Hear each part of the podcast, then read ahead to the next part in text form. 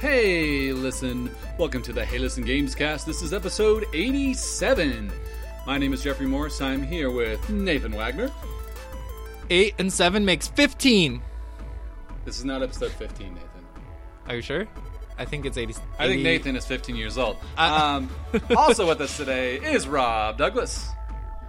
I feel like giving Nathan the age of 15 is giving him a little bit more credit than he's due. I think we're, I think we're looking more at like seven or five, Uh, maybe eight or seven. Next eight time, or seven. next time you stream something on Twitch and you're failing, you should like ask your audience how old they think you are and like see where your skill skill level is for, for your age Yeah, yeah, yeah. That'd be a fun, fun question. But uh, It'll make you feel better about yourself. no, Nathan is actually uh, pretty good at uh, Burnout. We we were playing some Burnout this weekend, and uh, he, he Oh, took yeah? me down, Okay. and uh, we had a little rivalry going for a while. So uh, gotta give Nice, him credit there. nice. But uh, yeah, kind of kind of in honor of uh, Burnout Paradise remastered, um, one of our uh, favorite racing games uh, coming out this last week. We will be talking about just kind of our favorite racing games um, in general. So we'll be talking about that in our main segment today. But uh, before we do that, we do have some news. And uh, Rob, uh, your return brings with you a new goodie for our fans. Uh, what what are you bringing in your uh, your goodie bag uh, today? My goodie basket. I feel like the Easter bunny. The Easter Bunny. Um, Easter Robbie. the Easter Robbie. Okay, so this time around, we're going to be giving away Snake Pass for uh, the PC, uh, Steam library as usual. Uh, we we give away, a lot of Steam games. Maybe sometime in the future we'll try and get some Switch games to give away. That'd be cool. Um, but we're giving away Snake Pass on Steam. It is a super cool puzzle game. I know Jeff, you put a lot of time into this one and Yeah. really enjoyed it. I it was my first indie game I actually bought on the uh, on the Switch, and so I have really good memories of playing that when the Switch first came out, and I just had like Zelda to play, and so Yeah, we are we are recording this on the first day of spring, and is it a is it a good spring game? oh, it's totally yeah, it's Oh, yeah, yeah. It's, There's it's lots got trees David and Wise flowers. music, like the Donkey Kong composer Yeah. did all the music, so it's got really really uh, great music, and it's pretty relaxing. The control scheme takes a while to get used to. Um, the checkpoint system can be uh, a little hard at times, but once you kind of wrap your wrap your uh, head around how the controls work, it's uh, it's a lot of fun. So Wrap your head around it. I'm sorry. Wow. Sorry. I'm a dad, so I have to do dad jokes now. But, but yeah, so Snake Pass, uh, we're going to be giving that away, uh, free copy. Uh, just check our Twitter at Halison underscore games. We'll have a tweet up there. Um, you just got to make sure you're following us and give that a retweet, and you will be entered in there to win it. So, uh, yeah, so good luck. Follow us on Twitter, and we will be announcing the winner of that on next week's show. So you have about a week week to enter that one. Um, so our next news piece here is big surprise to everyone in the gaming industry. A new Tomb Raider game has been announced. It's called Shadow of the Tomb Raider. Did you guys know that beforehand? Wow, I've never I heard didn't of- know that of this game before. Out. This is such a shock and awe. No, uh, Square Enix Okay. finally uh, officially kind of announced the uh, new Tomb Raider game uh, titled Shadow of the Tomb Raider is uh, is coming out uh, this fall, and it is the third and kind of final trilogy to this kind of you know rebooted Tomb Raider series with Lara's origin story. And the Have funny they actually this, said that it's the final one? uh, they said it's yeah the climactic third entry to Lara's origin story. That's what the Okay, okay. said. And uh, the funny thing is, is we actually knew that uh, before they officially announced this a couple days ago. Because if you guys remember, back in October, we talked about on the show, I believe, that uh, someone took a picture of someone working on a PowerPoint presentation on a uh, in the subway where Square Enix, like the city where Square Enix is. I think it's in Canada or something like that, like Montreal. Yeah. I think. And uh, they, they they saw the little logo in this PowerPoint called Shadow of the Tomb Raider, and it was this big thing with all these bullet points about the game. So we've known this game since October. Then they kind of said, "Yeah, we're working on a game." A month later, and then a couple days before this teaser went live, uh, people found source code in the website that announced it was coming out on PC, Xbox One, and PS4. At what the release date was, and like what the like basically the press release for the game too. So we knew all everything about this game And, before it even and the teaser announced. trailer. Yeah, and then the teaser And the trailer, teaser trailer. Got, got leaked. Like there was footage, like shaky film cam, of bootleg footage of this uh, game getting announced before. So I hadn't even watched the teaser trailer till just right now before we started recording, uh, because just there'd been so many leaks. I just kept hearing things about it. I just kind of lost interest. So this is, I think, kind of case where a leak has kind of been bad for the game in a way. But Yeah, I definitely like when they when you said there was a teaser trailer that came out today. I was like, didn't they already like announce the game like a couple months ago? Like, Yeah. I literally was Yeah, like, exactly. oh, I didn't even realize it hadn't been officially announced yet. So yeah, that kinda surprised just me. Got destroyed by leaks. yeah, do you guys what what do you think the percentage that um the game was announced was originally supposed to come out with the movie, and then when it wasn't doing very well before it released with critics, Mm, they're yeah. like, uh, we'll wait a week. Yeah, I think I think that's a that's a good estimate because the game is coming Yeah. out in September. It's September fourteenth of this year. Mhm. Um, Yep. And the cool thing is, it is coming out for all consoles. The you know the original one was all systems, but then the second one, Rise of the Tomb Raider, was an Xbox One exclusive for a year. But this one is you know coming coming to everything, not Switch, but coming to PS4, Xbox One, and PC. And then I think they're they learned doing, their lesson from because releasing on just one system kind of killed it, especially well, the Xbox and it One, came kinda out killed the same momentum. day as Fallout Four, so Yeah. that was a problem Yeah. as well. It did did get overlooked, and then by the time it did come to PS4, like they were asking people to spend sixty dollars on a game that had already been out for a year on another system that you could get for like ten bucks. So it was kind of in a weird spot. But Yeah. I will say the PS4 edition does come with a cool art book and it's packaged really nice. But Yeah, um, I definitely waited for it to hit twenty bucks. I didn't didn't get it. Yeah, But yeah, we'll, we'll probably talk more about this uh, when they do the full unveiling. They kind of just put a teaser trailer showing that Lara's going to be in South America, and uh, it will be fully revealed on April 27th. Uh, are either you guys excited for this game or? I'm Um, intrigued. I don't know if I'd say excited. Okay, I I've only played like an hour of the first game in the trilogy, so I have a little bit of catching up to do before I can be too excited. did you play an Hour because you just forgot about it? You lost Um, track? Did it not grip you? It or- was I I thought the beginning was interesting, 'cause the but first then hour is pretty good. in yeah, the first the game. beginning was interesting because you're like it's really intense. You're trying to not drown for the Yeah, first it's like part of it, survival and then yeah, um, Mhm. but then I think once you get out of kind of that underground cave section or whatever, Yeah, you're going through the beginning of the game. Mhm. I kind of lost interest after that, and I think I just put it down and never came back to it. So, Gotcha. and it was on my PS3, and I was like, well, my PS3 died. uh, there's, anymore. Yeah. there's the issue. Yeah, no, I, I actually I played it. I think Rob uh, borrowed a copy for you for Xbox, and then when I got my PS4, it was the remaster was on sale, and so I, I picked it up and really enjoyed the first one. But haven't finished the second one yet. I really like it, but I just need to get back to it. So. Mhm. Yeah. Anyways, uh, moving on to our next segment, or not next segment, but next news piece. Uh, there was a Nindy Direct today, so not a full Nintendo Direct, but um, kind of at the Game Developers Conference, Nintendo um, is really wanting to highlight a bunch of indies. So they kind of did a short presentation, announced a bunch of new uh, indie games coming to the Nintendo Switch. So I thought we could just each maybe share about one game that we thought looks really cool um, that they announced. Um, Rob, you want to start? Yeah, I guess mine's kind of cheating. okay. Technically, it's three games. okay, okay, we'll But, we'll allow uh, it. what three games were announced?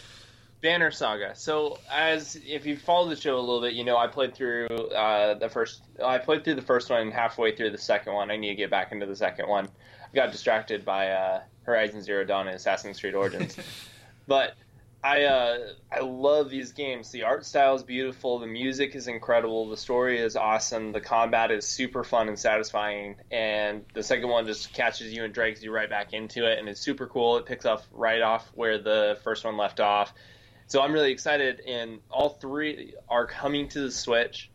Um, So and the, third, one's banner, not out yet, right? it's not out yet. It comes out this summer on all systems at the same time, which is pretty cool. That we, I think this is one of the first games to be released on all the systems at the same time. Yeah, it's pretty cool.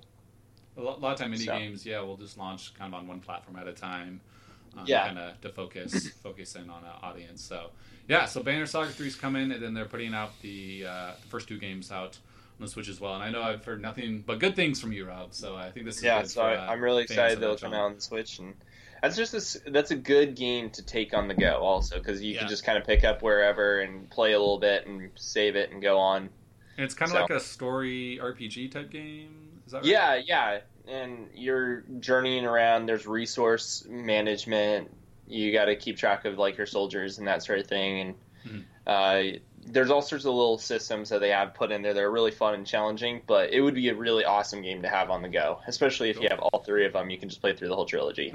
nice. Yeah, it's, it's, it is nice that they put out the first two games on there as well. Yeah, Um, especially a story-based RPG like yep. that. uh, Nathan, what about you? Um, uh, first I just want to say I was a little un- underwhelmed by the direct. I mean, I wasn't hyping it t- up too much because I forgot it was today until I woke up. And, Yeah, what the heck? There was no new Smash Bros. character uh, reveal. Um, but they they announced all pretty much I think all new games coming to the Switch and stuff like that. Like I, I thought there was gonna be some updates on some some games they had already said they're coming to Switch at some point. Um, but we didn't hear anything about that. Yeah, like- so like Wargroove, Wargroove, um, the the Pocket Punch, Pocket Po- Fighter, Pocket game. Rumble Yeah. or something Pocket like that. Fighter, I think Yeah. that's called. um, yeah, we didn't didn't hear anything about. So that was a little bit all of those disappointing. But uh, the game I wanted to highlight is actually called oh whoopsies.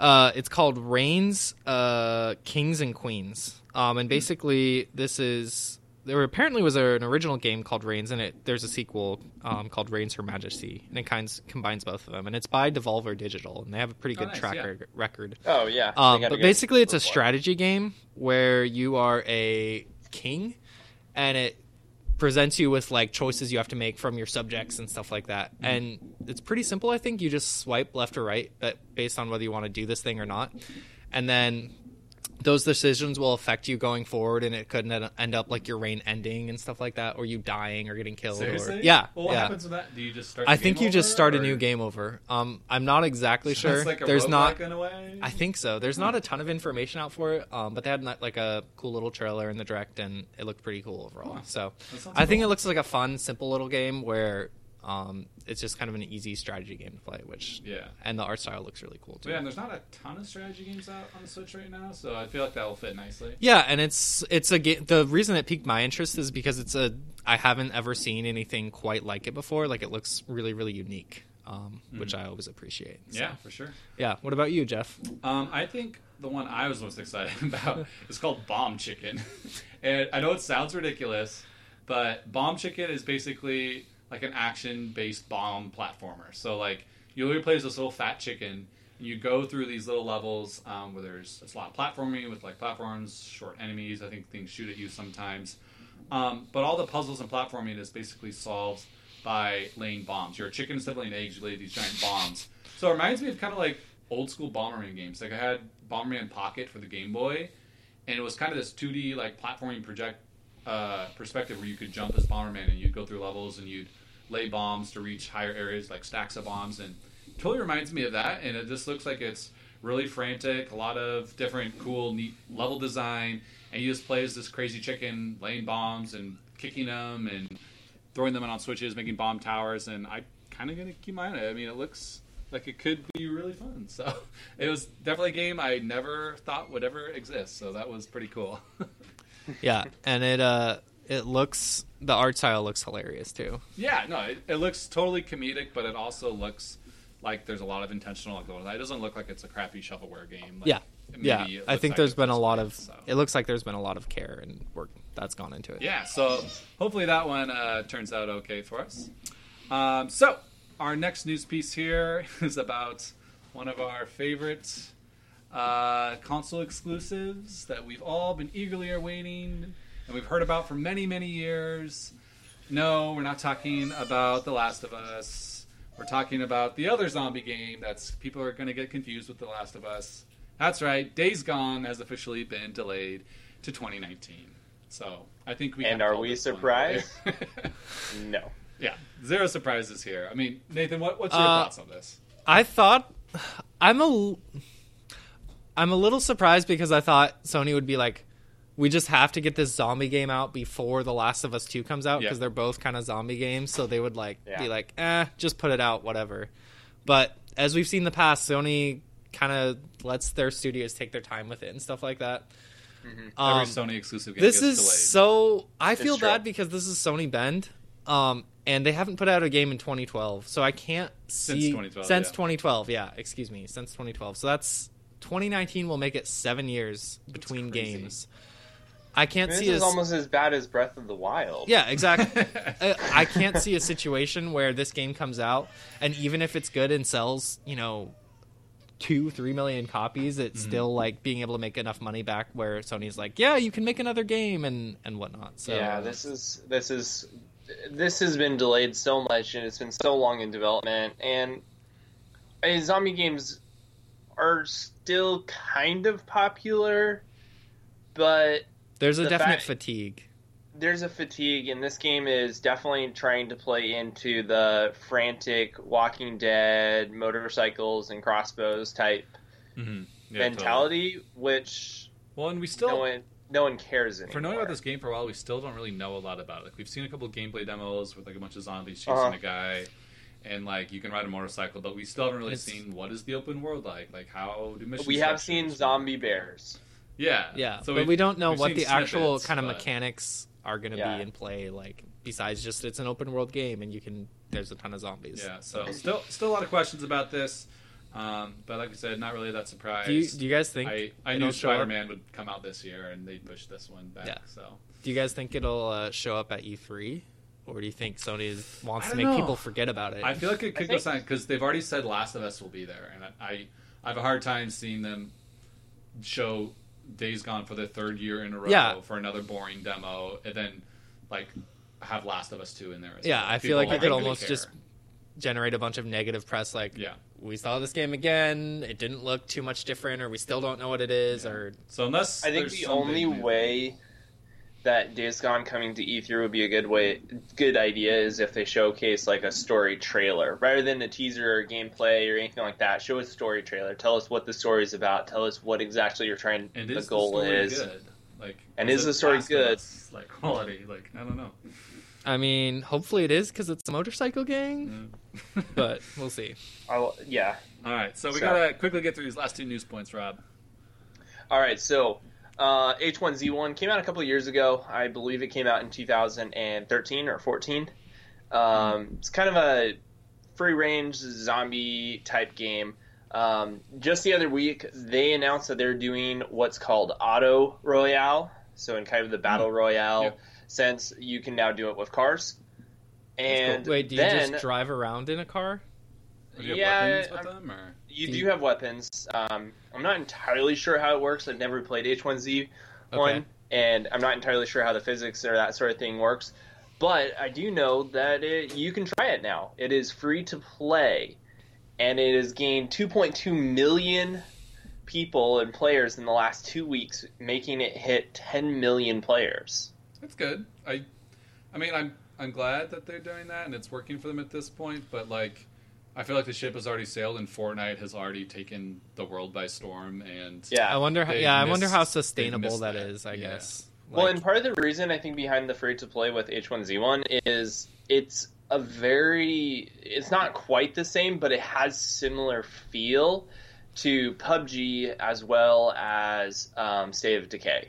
And State Yeah. of Decay 2 just came out, so unless H1Z1's amping up for something bigger coming here in the future, uh, going to free to play is kind of a last ditch effort. Hey, please yeah, I think our they were game. kind of forced into it because of because of the rest of the market. But I mean, I I'm not gonna try it, but I don't know, Rob. Are, are you gonna gonna try it now that it's free? I'm kicking the idea around. It is an online multiplayer, and you guys all know how I feel about online multiplayers. but I have, I, I feel like I might jump in, try a round or two just to see if it is like how Okay. desperate they are at this point, and then You, Pull you're out. gonna have some pity games. play a couple pity rounds games. pity. Yeah, yeah. Play, All play, play around. For Auto Auto Royale just gave me a great idea, guys. What? Next Mario Kart battle mode, battle mode Royale, battle mode. Oh but. Oh, They, Mario they can Kart. put like a battle royale in almost like every video game. Yeah. Like, it's true. It's I, true. I want to see uh, how the, all these games that make work. I mean that's what the original Mario Kart for, um, 64 was basically, except you got to turn into a bomb. yeah, at it's true. Um, I, I want to see Maybe- a Kirby uh, Royale where you just run around sucking people up, getting bigger and bigger until there's just one massive Kirby who sucked all other 99 in at the end. Oh no! I really like that idea. That's an awesome. Uh, no, you, you can put on anything. And a good idea. I, I feel like uh, maybe here in an episode coming up here, we'll have a battle royale That's a good idea. day. Decide what games would make the best battle royales. Yeah, let us know on Twitter if you got, got a good idea. I, I have an idea. It won't be any Assassin's Creed game. nope. Oh gosh. Um, all right, so our Uh, last news piece here is um, Amazon uh, Twitch Prime uh, has been a pretty successful program. Uh, it's basically you have an Amazon Prime account. Uh, since they own Twitch, you can basically log in there, get some free goodies every month, and uh, also you know uh, give a free five dollar follow to uh, different streamers every month. So it's uh, been a really cool program, and they've kind of stepped up their game on these uh, free game giveaways. And so uh, this uh, month you can get Super Hot, Oxenfree, Mr. Shifty, Shadow Tactics, Tales from the Candlekeep, uh, Tomb of Annihilation. So um, a lot of really good games right there. Like I've heard really good things. Yeah. It's Super Hot. Um, I know uh, Jaeger was playing Oxenfree and was enjoying that one. Mr. Shifty, I've heard good things that came out on the Switch um, early on. Shadow Tactics gotten some good reviews. I don't know Tales from Candlekeep, but I I downloaded all of them. I have Twitch Prime, Nice. and so I got all of them. So I'll, I'll try them out here sometime in the next Yeah. few months. So like, No, you won't. They start with T. That'll be like five years.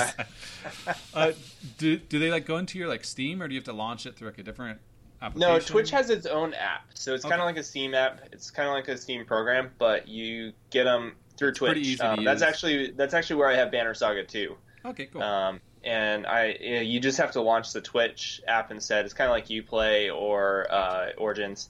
Okay. Um, and it's just straightforward. It's really easy to get them. All you do is you click, and you have them for life.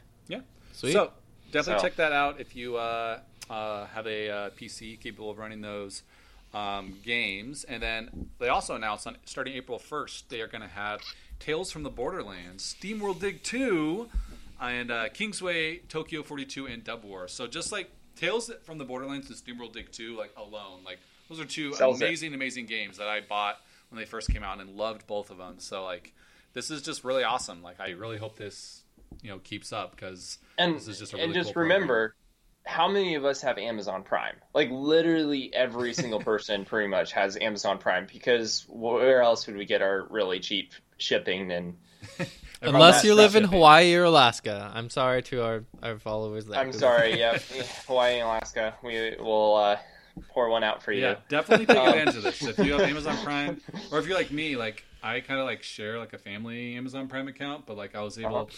you know, to use use that login like that. My I think my technically under my mom's name, and I was able to log in and get those games. So definitely, you know, get these games um, and ch- check it out if you have Amazon Prime. It's free.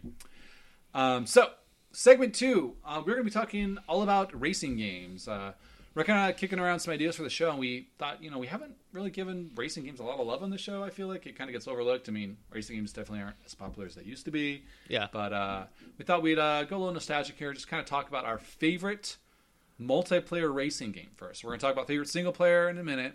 But first, let's start. Off. What is your guys' favorite like multiplayer racing game? Like, if you have a bunch of people all together in a room or online playing against each other, um, what is the go-to best racing game to play?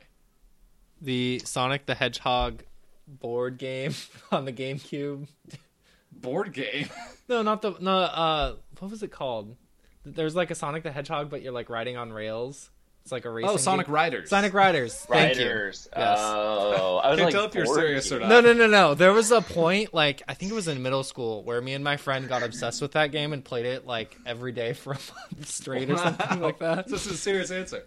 Yeah, uh, it's not like my favorite, but it's kind of a Okay. Good unknown. memories? Yeah, have really Yeah. good memories There of was it. a lot of good racing games in Yeah. that game. There That was was a- the PS2, yeah, Xbox yeah. era. and it was super over the top. It was really, um, you know, kind of really different from a lot of other racing games where you know there's lots of kind of different crazy tracks you're going on. You're going upside down and all this stuff because it's Sonic. So Wow. it's a, it's a That's cool game. Crazy that you're saying that because when that game got announced, I'm like, oh really? They're making a dumb hoverboard Sonic game, and I was super into Sonic at that point. Like, Yeah. I had all the other Sonic GameCube games.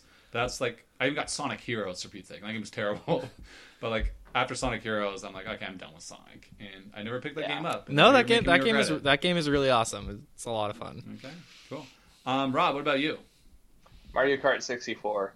When you talk about you know video game systems that had really good racing games, the 64 uh, honestly had some of the best out yeah, there. No, for sure. And that's I remember, you know, four- started. Yeah, four player co-op, those awkward 64 controllers, sitting around a TV. You only got like you know four feet on each cord. You're all you, huddled uh, right next to each other. Are you a battle mode guy or a, versus guy in Mario Kart 64? I like a little bit of both. I like to bounce back and forth. Like you, okay. you got to balance it out. You got to do some verses, and you got to you know run your Toads or your Yoshis and get you know burn some people in the dust, and then you got to switch over to like Wario or Donkey Kong or Bowser, Yes, and then be the heavy, just blow just people ram up. You know, into be them a at the heavy. beginning. Now, do you play when you play Mario Kart 64? Do you play no shortcuts or do you do you play Like shortcuts with glitches. or glitches? Oh. Yeah. Um, the other day, so the my brothers have a 64 and they brought it down, and we were playing. And on Rainbow Road, I I announced The right jump. before the game, right before the game started, I was like, okay, everybody has to try the jump the first ra- lap, you know. And uh, my youngest brother made it. The rest of us just missed it completely. up the older bros. So Yeah, that's we, awesome. uh, you know, but I, I like you got to have some shortcuts. You got to throw them in every once in a while, and They're fun. you know the rage of watching someone cut in front of you and going, "Wait, what?" Yeah. No, Mario Kart 64, I think, is at the top of most people's list. That one is uh, such an such an iconic uh, racing game. I my dad still like quotes uh, Mario Kart 64, like because remember Mario would like announce all the different modes. He'd go like battle, like when you start the battle mode. Oh, Like, My dad like loves that quote. He'll just right when they go battle, like uh, when we're doing stuff. That's hilarious. But yeah, no, awesome. it, Mario Kart 64, great choice, Rob. Um, I think for my favorite multiplayer, I'm gonna have to go with the. I don't know if you call it a competitor or a follow up, but uh, Diddy Kong Racing for the N64. Yep, Um, yep.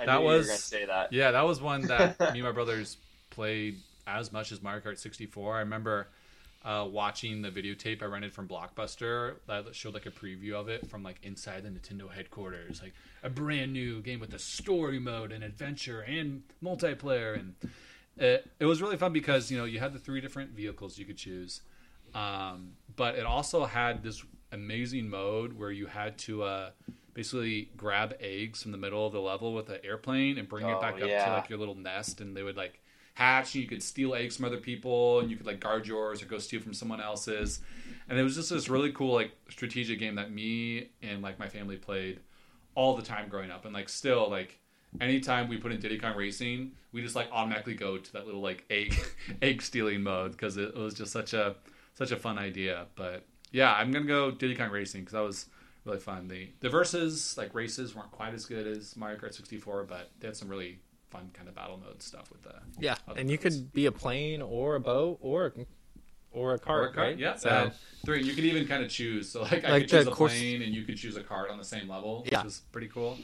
There's different Yeah. shortcuts and boosts for you. And they all had the same speed and or relatively close to the same Yeah. speed, so And no one had like an advantage or Yeah, and it had all those awesome like rareware, like early character designs with all the animals and some really fun fun music. I think Grant Kirkhope did the music for that game, so um, Yeah. really, really good music too. So those are our favorite multiplayer racing games. You can go play any of these games today, and there'll still be a blast.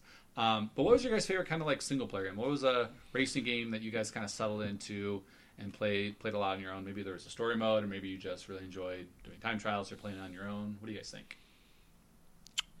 Uh, I'm going back and forth between two. Okay, Uh, Rob can start. yeah, go go ahead, Rob. All right, so um, mine again is for the 64.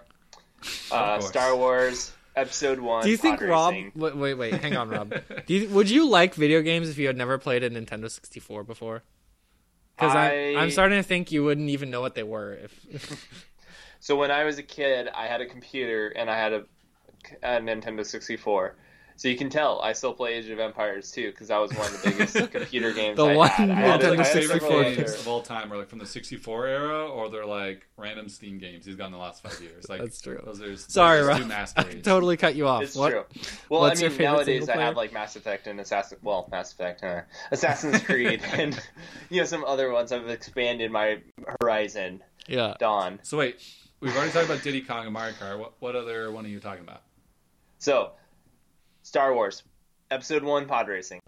Mm. I put so much time into this, mostly because you know you could play multiplayer. I think the most you could do was two players, two so you could play against someone else, which was fun and all. But really, we played this for the single player. We played this to see if we could unlock levels. We played this to beat Mm. the the main uh, star of every track and unlock them and everything. I unlocked everything in that game.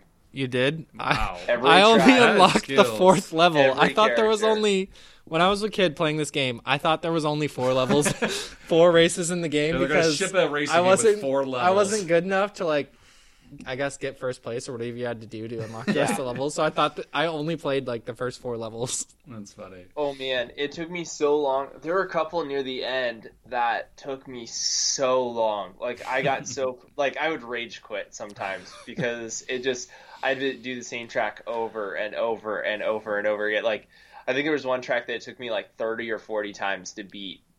No, yeah, because you would just barely crash a wall and you would like blow up like instantly. Then Yeah, get and it gets even so harder as you get higher up.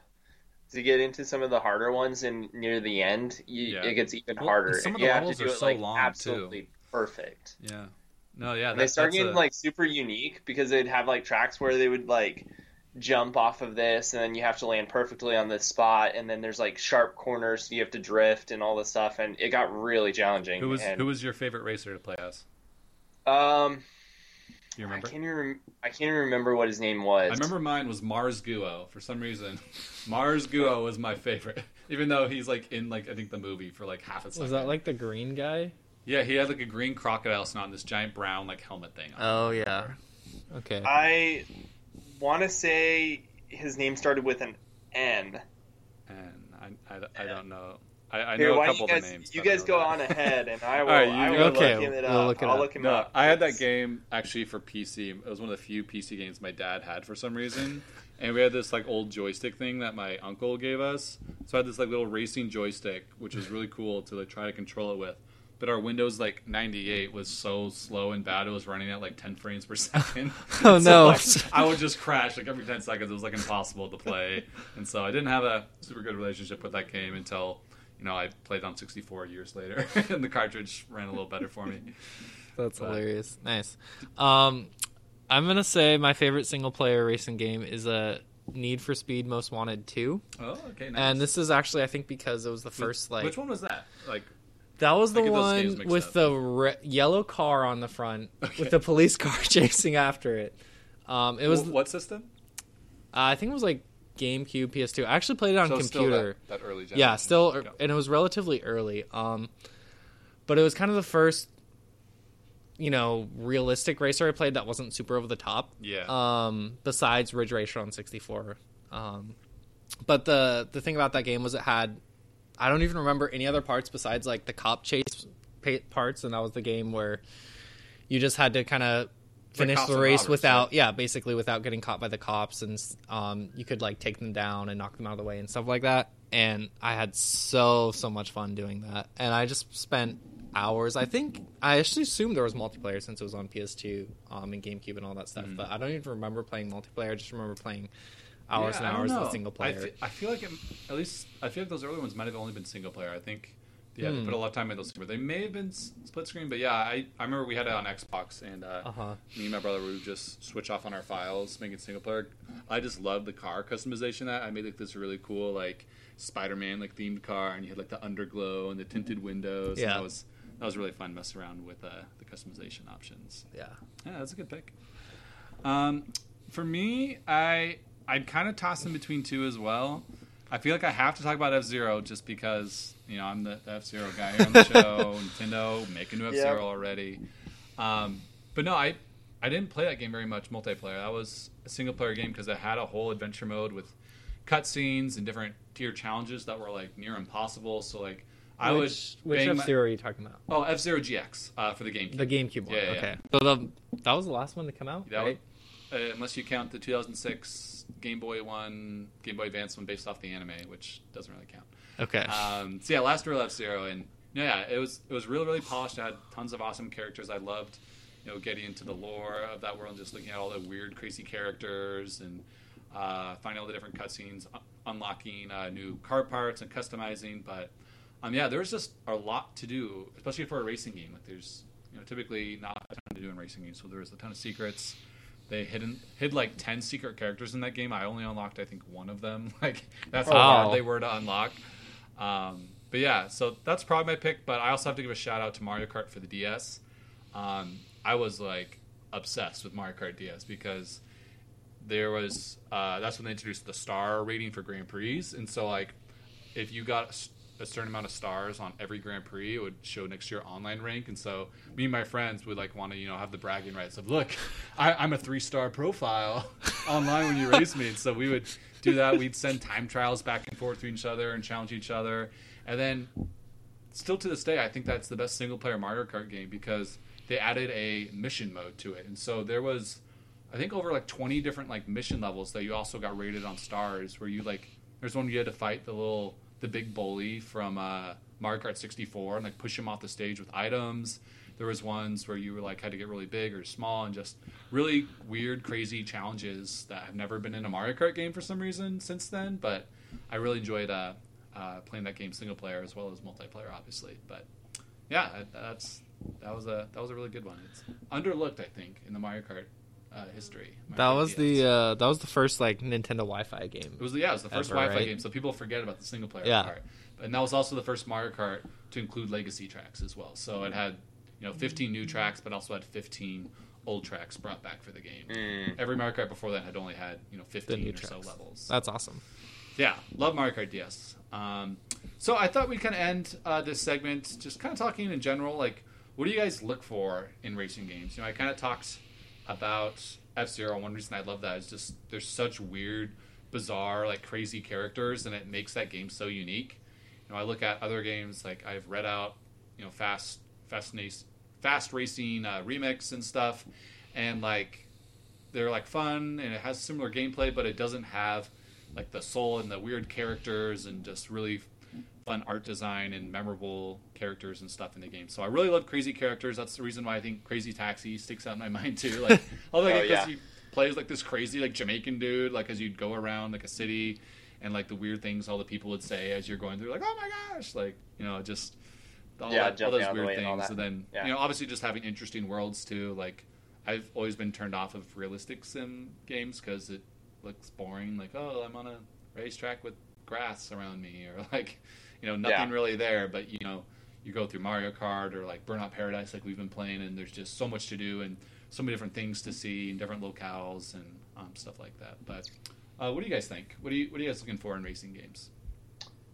Um, kind of some very similar things. I really look for kind of good characters. Crazy characters are a bonus. So kind of like you know Mario Kart, uh, Diddy Kong Racing, Star Wars Pod Racing, Mhm. which I remember who I mained as Bullseye Navior. okay, there you go. Yeah, no, I was like, unlocking I it was characters a- is always so much fun in racing games. It, Yeah, I think that's important. Is that you actually have something you're fighting for? It's not just like you have a boss that you fight, and when you or the main course track guy, and when you beat him, you get like uh, his car, or you unlock him. And I think that's important to have in a racing game, as well as good level design. You you mentioned um, kind of the boring modern sim type racing games. I played one not too long ago, and it was the super long track, and it was super realistic, and the car handled really realistically, and I got bored about halfway through the track yeah, and quit. Okay, I gotta like, I, I gotta step in because my and fight you guys because uh, my right, second right. favorite single player game and it's not really all that good of a game but I loved it. It was a Need for Speed: The Chase, which came out back in like 2013 or 2012 or something like that. It was a Need for Speed game where you were racing across the United States. So you started in San Francisco and you drove through like San Francisco, and then you raced like all across different parts of the United States. So you like Yeah. went through the Rockies in Colorado, and you went through Las Vegas, like, you went through Chicago. USA. Yeah, Oh, exactly. yeah, Like, but like. I like all of those. The reason I I loved it and I thought it was so cool, and I like I think it's the only Need for Speed game I've ever bought. Like, I think I bought it like at launch or right around Oh, launch or something like that. And um, the reason I was so excited about it, and the reason I enjoyed it so much, is because you race through all of these different real life um, areas, and I thought it was a really cool way to kind of mix up things and have tell an interesting. Like the story wasn't actually very good, but like being able to kind of see real life Well, like, locations and that stuff goes like along that with interesting really, worlds. really like neat. that sounds like they made it really interesting to go around and you went to these real life locales that were really Yeah. interesting. I when I when I say interesting worlds, I mean more stuff like that. Like that sounds pretty interesting to me. But Yeah. like a lot of racing games, like will just have your bland sand level, your bland you know, ice level, your bland just generic racetrack. Um, and so I'm really looking for something to really make that game Okay. stand out and make it look different. Yeah, That's- I think of like what I mean. um, Gran Turismo or um, uh, well, Forza. and those are all like a lot of those use a simulation realistic- games, yeah. and they're a certain set of people who yeah, like I think it's a different audience. want to be It able to basically feel what it would be almost exactly like as real as possible to drive that car and drive it around and at a race, like yeah, at a don't think any racetrack, of like real are- life race cars. yeah i don't think any of us are are that audience so No, I can and so when I, I I agree, like Cruis'n USA was a super fun game back arcades and uh, Because you do 64 and all triple that backflips over uh, Yeah, cars in front in of a you. in a school bus. yeah. But I, I I like it to not just be oh look they're turning left. Sorry NASCAR fans. Um, dude oh my gosh okay take us back one of my favorite mul- uh, i don't even know if it was, it was multiplayer because i played against my dad Yeah. nascar racing 2 on the computer i my dad i think bought me this game and i've never like i don't think i've ever watched a nascar racing car in my life but I played that game a ton because the best thing to do is you just drive around the track backwards and try and create the biggest crashes possible. And then there was like a replay camera, so you could replay watching your your huge crashes. You would go as you get crash mode you go up like NASCAR. exactly, but you like go backwards, so you create like these like thirty car pileups, and it was So awesome. that sounds fun. See, that's brilliant. Yes, The fact that they let you do that just makes it so much more satisfying. yes, you don't have definitely. Lakitu uh, picking you up and putting you back on the track like Mario Kart. or Yes, something. no. Yeah. That's good. um, and also, uh, one of the things, particularly playing Star Wars Pod Racing a lot growing up, it needs to have controls that feel satisfying. Like you feel like you actually can do stuff. Oh, yeah, You're not sure. Got, just gotta like be got to be responsive. You don't want to Yeah, be fighting some- controls. Some early Need to, for Speed games had a lot of trouble in the control area, and they're still fun games, but they are a little bit more challenging to control. And even Star Wars Pod Racing, it took a really fine No, yeah, for sure. Tuning was- to get to the point where you were really good at controlling the pod racer and um, that that's important i think if you're going to have a Mm-hmm. racing game you need to make it so that you don't have rage quits because the controller wasn't working yeah. Yeah, for sure. Nathan, anything else uh, you wanted to add about Um, what, yeah. what you look for in a good racing game? I I just don't want it to be super super hard. So I much prefer arcadey games and race are um you know pr- relatively feels good to control but pretty Yeah. easy. It's like Mario Kart type stuff. Yeah, exactly. Or yeah yeah um like I point out before, I'm not into like sim games like Forza or Mhm. um anything like that. So Well, I remember you liked the the Sonic uh, Transform Racing game as well. Like that. Was yeah, uh, I I got that on Wii U and I played it a ton. I had a lot of fun with it, and I was like, oh my gosh, this game is better than Mario Kart. Like it was the f- I enjoyed it a lot more than like Mario Kart Wii and stuff like that. Um, wow. And so I remember being like, is Nintendo going to be able to top this? And then they put out Mario Kart 8, and I was like, Yes. oh, okay, yes. The Yes, answer is definitely yes. But uh, that was a uh, that was a game that was a lot of fun because Yeah. also you could play. There was like flying and boating and um, Like Diddy Kong Racing. car. Yeah, exactly. Yeah, and Sega's been kind of teasing a new uh, racing uh, game. Uh, they're saying it's not a sequel, but uh, kind of looks like it might be something kind of like Sonic Transformed or maybe old Sonic R, something like that. But uh, yeah, let us know on Twitter what is your uh, favorite racing game. We'd love to uh, chat with you about that. Did we uh, bring up any of your uh, favorite racing games here on the show? Um, if not, let us let us know on uh, Twitter. We love talking with you guys there.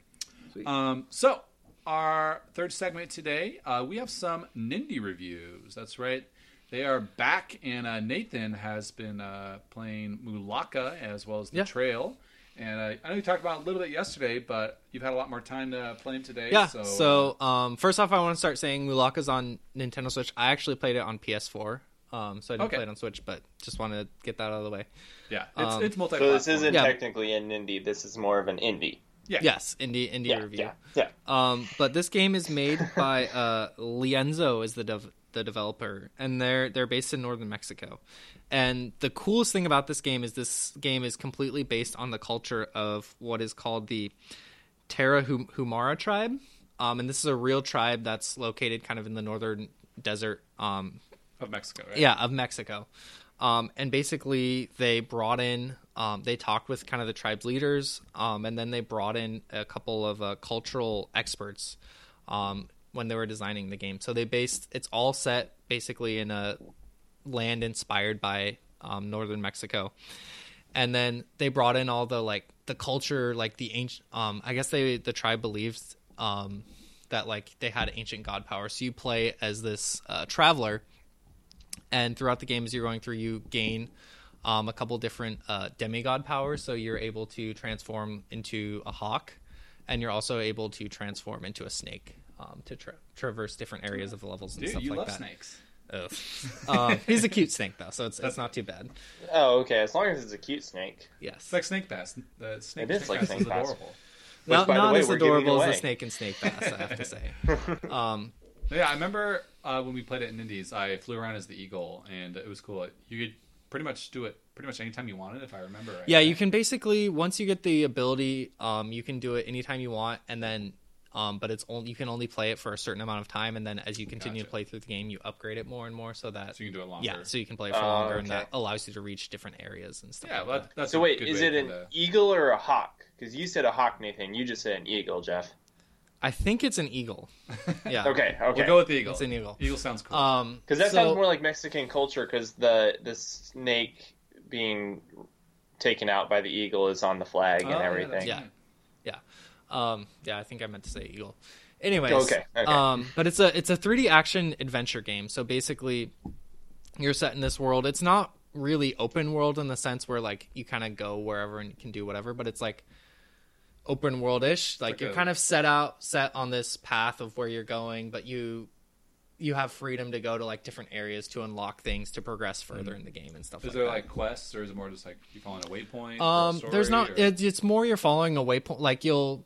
It's not necessarily quests, but you'll get like. Uh, you'll talk to someone and they say to go to this next area, you need to do like these two things. You need to go to this area and defeat this boss, or you need to go to th- this area it's and open up. you in direction to go explore. Exactly. Exactly. Um, so yeah, the just all of the different stuff, like all of the enemies, are based off of basically some of the old drawings um, by by this tribe, um, which is really cool. And then also the uh, the language um, spoken by the tribe uh, is actually featured in the game. Wow. And like the, there's sections where there's voice acting, they're saying it and stuff like So that. like, then it has English Add the subtext. actual people from the tribe do voice. Acting Yeah, do voice game. acting for the game. Oh, that's kind of cool. That's dedication.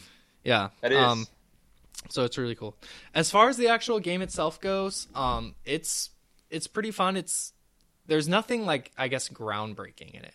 Um, like it's a 3D action adventure game. The combat is pretty good. It's um, as you you know kind of fight more and more, you have to use dodge a lot. So you dodge out of the way of your enemies' attacks, and then that'll open them up, and you attack. Um, and but there's nothing like I guess super new or interesting that's going on in it. Is Are there a the- are the- Uh, the, it is featured pretty heavily. Yeah, like pretty much any area you go to, there'll be a certain set of enemies um, you attack. There's also some cool bosses um, that you use like the transformations to to fight the bosses and stuff like that. Oh, okay, that's which cool. is That's yeah, good. um, which is neat. Uh, but I guess the one of the cons would be like just the controls and the overall tightness um, kind of feel of the game. Like I found myself struggling a little bit with the controls, where like oh I thought I thought I pushed like dodge or something like that, and it would take like you could just feel a little bit of input lag or something like that, hmm. where you're like oh I Not pressed quite that as responsive as you wanted. it, yeah, it wasn't quite as responsive as I wanted. It just felt a little bit janky. Which are, they're No like a blood very small indie team, which so I can totally kind of understand and Yeah. forgive a well, little making bit like of a that. 3D like modeled like kind of open adventure game like this. That's kind of the big task for a small team. yes, you know? exactly. Is- Like yeah. it's a very yeah. So you can. Well, I- it sounds like they spent a lot of time kind of working on the culture and the history and the story Yeah, and like making it really authentic yeah. rather than focusing on the combat, which I I can respect, but it does make it a little bit more challenging to play the game when you know, especially if it one of the major mechanics is dodging and it's not as responsive as Yeah. you might like. It can make it a little bit more challenging to play through. Yeah, for sure. Um, but it's it's I haven't finished it um yet, but excuse me, it's a lot of fun overall. Um, and this game is twenty dollars right now. Um, I wish it was like fifteen because I think even just like five dollars off would make it just a little bit easier to say like, yeah, go buy that game. Um, but Okay. it's a lot of fun. I really respect the developers for what they've done with this tribe, and I want to try and finish it. So yeah, Nice. really enjoyed it. Awesome. Cool. Uh, second game I want to talk about is uh, the Trail Final Final Frontier. Now this game is on Switch. Uh, this game is this game is developed by I forget what it is, but it's Peter Molyneux's company. Oh, really? Um, new like yeah, he Oh, really? started like back in 2012. Yeah, Like the the okay, so the Fable guy, yeah, Fable Yes. yes. Um, our former uh, head of ever Lionhead, living. before, while, Yep. they, while they were still still around. yes. Um, Well, I remember last week you uh, weren't hot on your early impressions. Yeah, and Yeah. I, I I have to confess I ha- have only played it like maybe another 30 minutes since then. Uh-oh, But- that's a bad sign. the reason is because it's just not a fun game. Like the Let's get that out of the way It- the yeah, Okay. it's it's not the game is originally like the trail is on mobile. I looked on my phone. I downloaded it even on my phone to see how it played. Mm-hmm. Um, so it's a mobile game. It's designed with that in mind. The Final Frontier is kind of a little bit different from the mobile game. It has, I think, some new like you're traveling a different path and some new challenges and stuff Okay. like that. so it's kind of like a deluxe version of the mobile game. yeah, I think so. Um, but basically, the gameplay is you start out as this traveler, kind of settler, I think, traveling down the trail.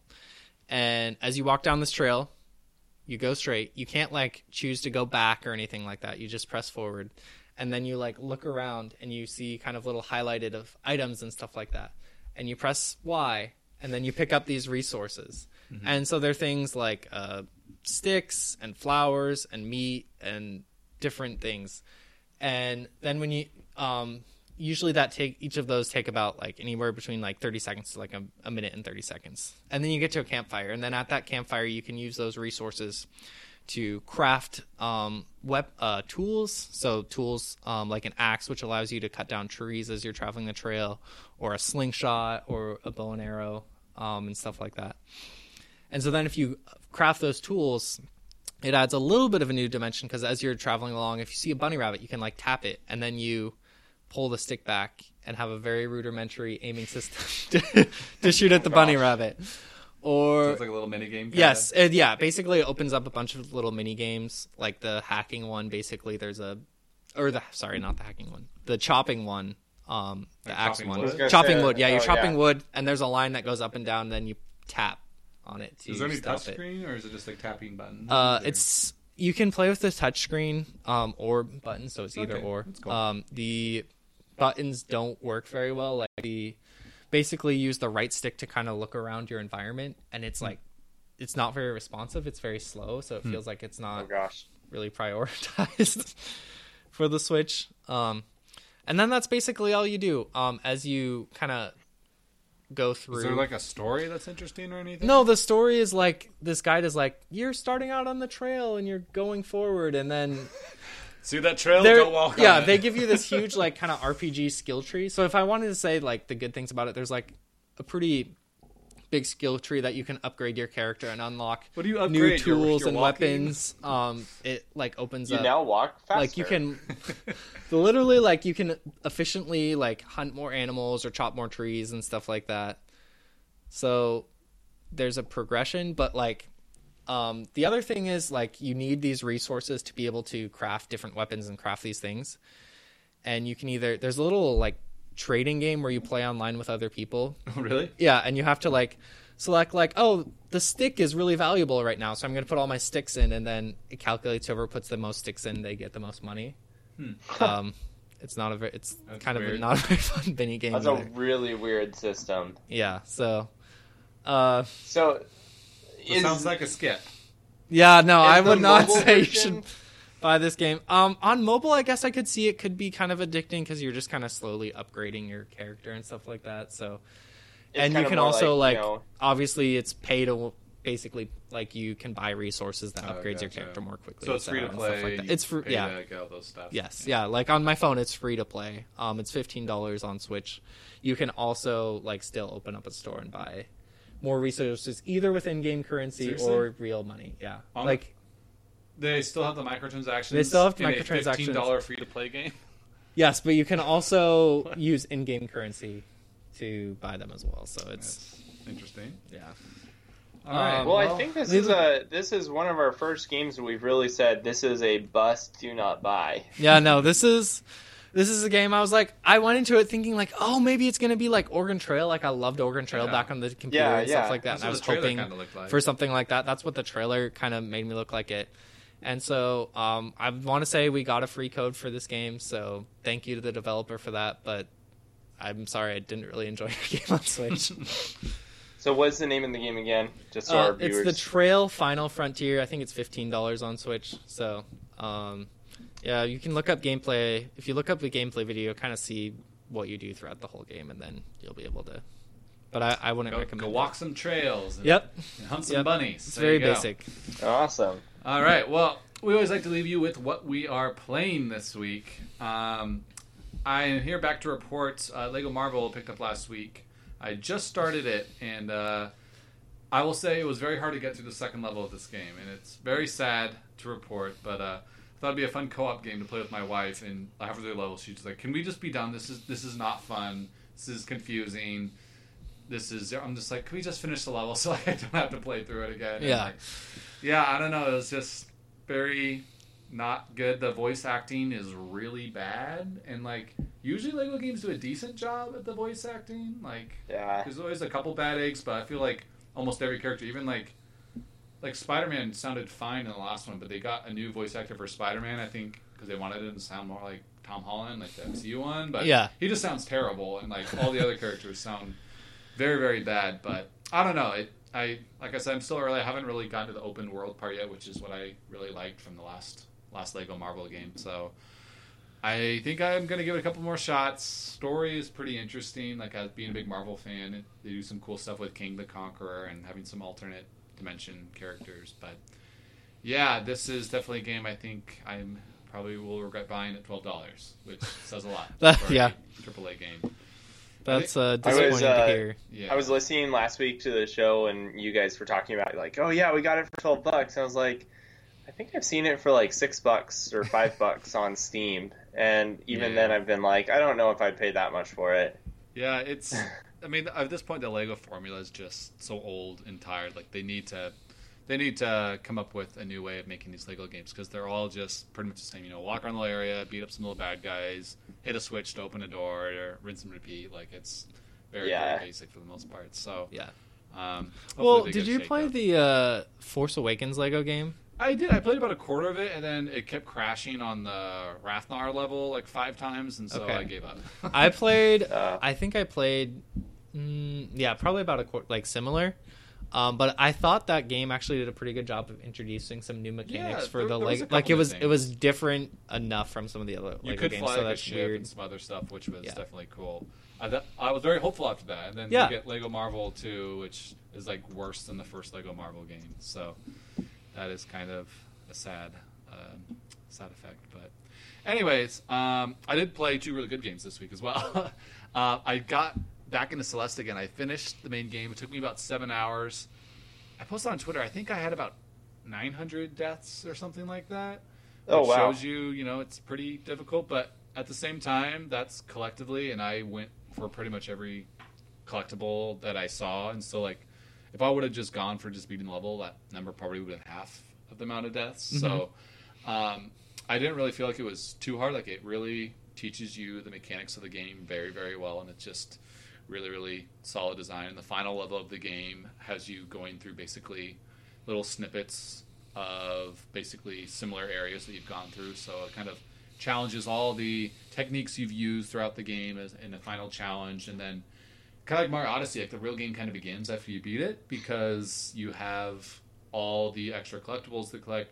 You unlock B sides of each world, which is essentially a very, very expert difficulty version of that same area. And so, like, it's so much fun going back and, like, it doesn't feel too much harder. Like, it feels pretty much the same difficulty as when I first did it. Just, I've gotten so much better and I've learned the techniques and how the game works that it really scales perfectly to what I was hoping for to happen in the post game. So, just really, really love this game. If you like platformers at all, um, this is definitely a game you need to check out. The music is amazing, and it has a really good story about like self doubt and anxiety and depression, like told hmm. in a really, really smart and interesting way. Like, you know, I, we were talking to Nathan earlier. You, you said something about like games like this don't normally have good stories. yeah, like That's platformers aren't known for their for their Yeah, the platformers like this, you know, you talk about 900 deaths. It sounds more like Super Meat Boy, where it's just really ridiculous and dumb. And you just die over and over and over again. But the fact that it tackles so many different Yeah, no. tough issues is awesome. At first glance, it may look kind of like a Super Meat Boy or something like that, but there's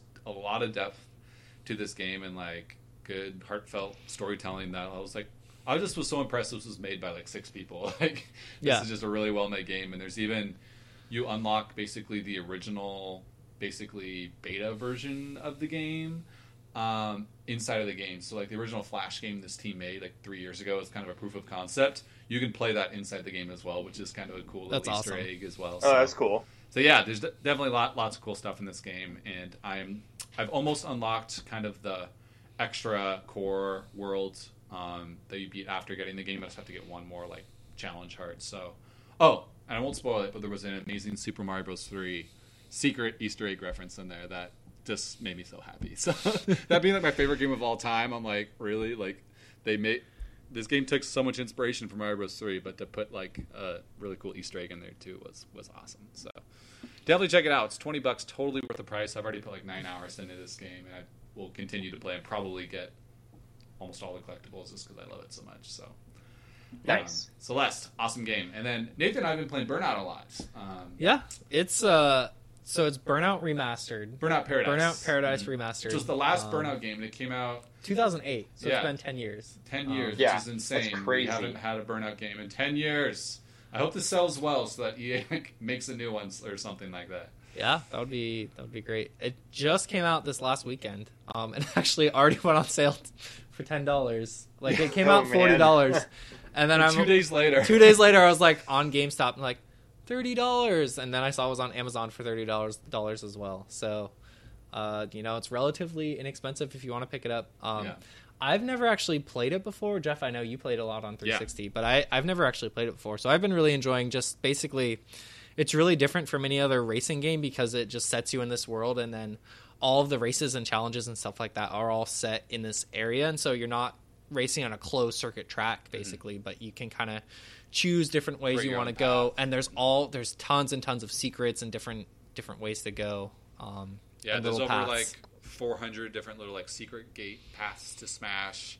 There's I think over 100 billboards scattered throughout this this place, so you might see it, but you have to like find like a alternate roof that you have to like climb onto with your car somehow, then go off a jump really fast to like be able to hit it. yeah And then this also comes packaged with all the DLC as well. So there's a whole new like surf island area that I had never played before, even though I'd pretty much done everything in this game Mm-hmm. in the base game. So it's nice to kind of have all that extra features in DLC because I mean, when you think back to it, this is when DLC was still kind of an early thing ten Yeah. years ago. Yeah. So I, Yeah. I never I never got it, but uh, yeah, it's nice nice to have all the DLC. The game looks fine. Like it looks like a it looks game. it kind looks of, kind of it looks pretty i thought i was impressed like i thought it looked pretty good it didn't look i expected it to look a little worse um, Oh, nice. like i think it looks like a perfectly passable ps4 game you can tell it didn't come out this year because Yeah. some of the other really really good looking games um they're coming out It's the not last year or photorealistic, Exactly. But I don't think Burnout was ever meant to be a realistic game. It gets no When it's, very hard, it's hard to arcadey. compare Um, to. It's really hard to compare to games nowadays because games nowadays you look at like Horizon Zero Dawn and you practically like sometimes you go, "Am I watching a movie or am Yeah. I actually watching? Is this a game?" yeah. You know, and so like to say that a game that came out in 2008's been remastered for PS4, it's probably not going to look as great on like 4K, yeah HDMI. It- I will 80 say it frames, is it is in 4K. I've been playing on my PS4 Pro. or It does run, it does run in 4K and it does have 60 frames per second, so it runs super smoothly and it runs fine and it looks you know good and stuff. But um, yeah, it's definitely not. Yeah. Like they didn't like Not made for remake the whole game like Shadow of Colossus. Yeah, or like Ratchet yeah, and Clank. Like it was pretty much a straight port that they just upresed and stuff. Um, I guess one of the only negatives is like you can kind of tell it's a 10 year old game because you look for things like, oh, I want to just warp back here. Um, like I don't think you can uh, auto Fast is it? travel. Fast Fast travel, travel. Yeah, you can't. There's no Yeah. fast traveling or if you anything want to like a that. challenge on the other side of the map, you have to like spend seven minutes driving, all the way Driving over, over there. there. By the time you Or- get over there, you've wasted twenty minutes doing other things and getting distracted. Yeah, or like Yeah. if I'm doing a race and I like mess up or want to restart or something like that, I can't. There's not like a. I just want to press start and restart my current race. I have to like drive back to the beginning and then restart, which is kind of kind of annoying. But and we did a little bit of online together, and we kind of it was fun to kind of free roam, just kind of mess around. But starting like online races and like challenges with each other was kind of hard to do. Like it that system It's a little- showed its age as well. Yeah, it's not very intuitive. Yeah, the invite system is kind of weird, and like it took like a minute to like just load, like start a race between the two of us when we're like already we're in a game together. So, um, so yeah, some parts kind of show, show its age, but if you never played this game and you can find it you know, for thirty bucks, um, this is kind of like the best arcade racer on PS4. Yeah, I think way, that so- that says a lot yeah. about how there's been a lot of good sim racing games recently, but there haven't been a lot of arcade racing games on Yeah, on the new generation, which is kind of sad. So Yeah. it's a So good one to pick you- up. if you're looking for a good arcade racer, this is definitely one that scratches that itch. And you know, if you're like Nathan too, you never played it, like it's totally, I think, uh, worth checking out. Yeah. So, Yeah. fun game. Uh, Rob, what have you been playing? All right, so it's been a couple of weeks, It has. Uh oh, Since I've been on we're here. gonna get like seven games. but no, I've been playing mostly, kind of really consistently last few weeks. I played a lot of Assassin's Creed Origins. Um, probably put it uh, another like 15 hours into it or something like that. So wow. Okay, okay. So I'm gonna stop you right there, Rob. okay, Give me like what you're kind of you've played this game a fair amount now. What are kind of your broad impressions? Because this game is really different from a lot of other Assassin's Creed games. Do you like the direction, the way the series has gone, the directions it takes? Uh, what So- are kind of your overall impressions on it? what I've found is I like the combat better than pretty much any other Assassin's Creed game I've played. Okay. Um, mostly because it's not the parry stab, Yeah. parry stab. You actually have to like you actually have to approach combat a little bit differently, a little bit more naturally, and I like that. And I like how I can just kind of if the guys are a little bit lower level, I can just run in and just wreck them, and they don't even stand a chance.